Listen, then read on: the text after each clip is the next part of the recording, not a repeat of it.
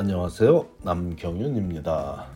미국에서 의대 보내기 오늘은 그 688번째 시간으로 의대 입시에서 개별을 갖고 나서 지원해도 불이익이 없냐는 질문에 대해 답을 드리겠습니다. 전통적인 의대 진학은 대학을 졸업하고 시간적 공백 없이 바로 의대에 진학하는 방식이라고 생각하는 건 과거의 유물이지 더 이상 일반적이지 않은 희귀한 경우에 해당합니다. 오히려 훨씬 더 많은 학생들이 대학을 졸업하고서 일을 하든 아니면 자신의 장점을 극대화시키는 시간이나 단점을 보완하고자 노력하는 시간을 거친 후에 의대에 진학하고 있으니 개별을 갖는 것은 의대 입시에서 불이익이 아니라 이익이 되고 있는 것이 현실입니다.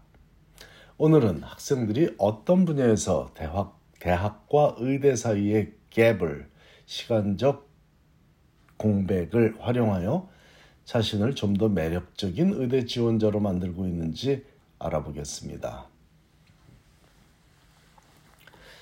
미국 의대 연합회죠. AAMC, 즉 Association of American Medical Colleges 의 자료에 따르자면 2020년도에 의대에 입학한 신입생들 중 질문에 답한 학생들을 기준으로 약 3분의 2에 해당하는 학생들은 대학을 졸업한 이후에 최소 1년 이상의 공백을 두고 의대에 입학했다고 밝히고 있습니다.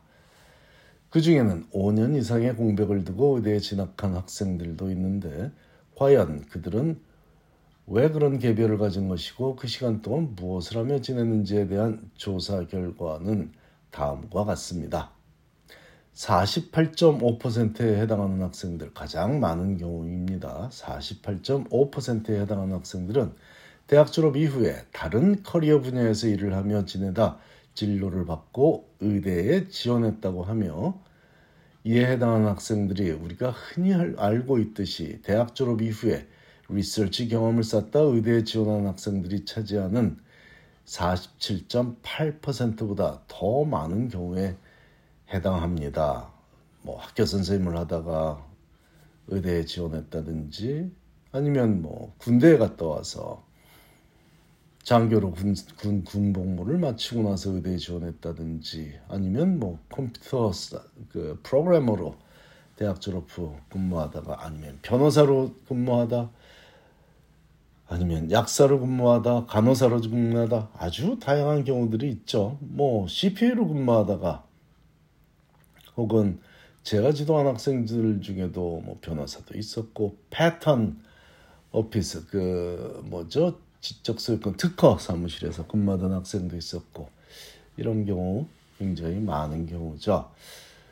어, 단 이런 일반적인 경우가 우리 한인 학생들에게는 리서치한 학생들보다 더 많지는 않다는 점은 미리 밝히니 이 점은 조심해서 데이터를 활용해야 하겠습니다. 다른 분야에서 경력을 쌓거나 리서치를 하는 경우 그 다음은 재정 상황을 낫게 만들기 위해서 돈을 벌었다는 경우가 39.8%에 해당하는데 우리 한인 학생들의 경우에는 이 부분도 전체 경우만큼 높지 않다는 특이점이 있습니다. 그 다음은 대학원에 진학해서 공부를 한 경우가 23.2%에 해당하며 Special Master's Program을 포함한 post-bac 프로그램에서 공부한 학생들도 이에 해당하니 우리 한인 학생들이 제법 많이 해당되는 경우죠.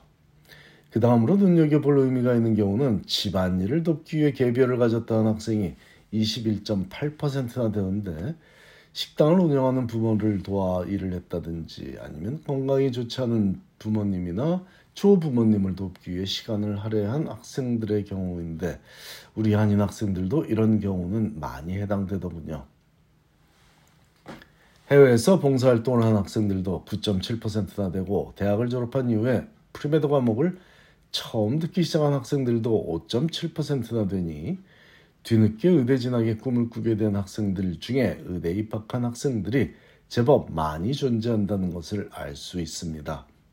전체 합이 100%가 넘는 이유는 여러 항목, 복수의 항목에 대답할 수 있는 질문을 주었기 때문인데 예를 들자면 집안일을 도우며 대학원에서 공부했을 수도 있고 리서치를 했는데 그 이유가 의대 진학이 아니고 PhD 과정에 진학하기 위해서일 수도 있다는 점을 감안해야겠습니다.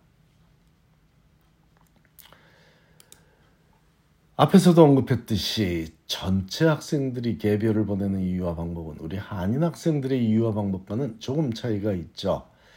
아무래도 교육에 관해서는 부모가 자녀의 교육비를 무리해서라도 부담하려는 우리 한민족의 정서 장점이라면 큰 장점이죠. 우리가 발전한 드라이브죠.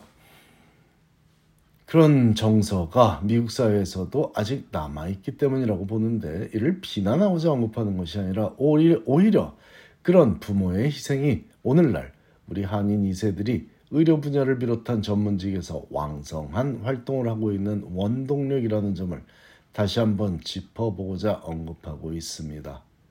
모든 부모가 꼭 그렇게 해야 하는 것은 아니지만 많은 부모들이 그런 희생을 감수하는 것이 현실이다 보니 타민족 학생들보다는 우리 한인 학생들의 의대 합격률이 높은 편에 속하는 절대적인 이유라고 봅니다.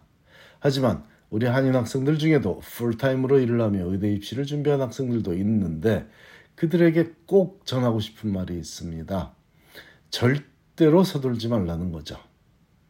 남들이 개비어도 없이 의대에 진학을 하든 아니면 아무 일도 하지 않으며 집에서 엠켓 준비만 하든 그건 풀타임으로 일하며 자신의 생계를 책임져야 할 학생이 따라할 수 있거나 따라해도 되는 전략이 아니라는 것을 인정하고 대학 졸업 이후 3년이 걸리든 5년이 걸리더라도 차분하게 MCAT 준비해서 고득점하고 자신의 근무처에서 인정받아 좋은 추천서 확보하며 주말이면 뜻깊은 봉사로 시간을 보내고 가끔 시간 내서 취미 활동도 즐기면 의대가 매우 좋아하는 강한 의지를 소유하고 정말 의학에 큰 뜻을 품고 있는 지원자로 자리매김할 수 있습니다.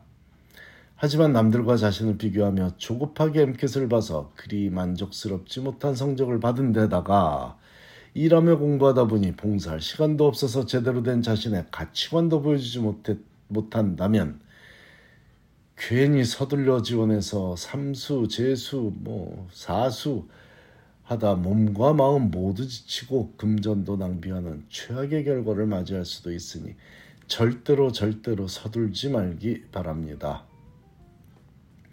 2015년도에 MCAT 과목이 늘어난 이후에 새로운 의대 진학의 이상적인 타임라인은 대학 졸업 후 1, 2년 안에 의대에 입학하는 것이며 갭이 없이 의대에 진학하는 경우는 전체 3분의 1이 절대로 아니고 10분의 1 미만에 해당하니 참고하시기 바랍니다.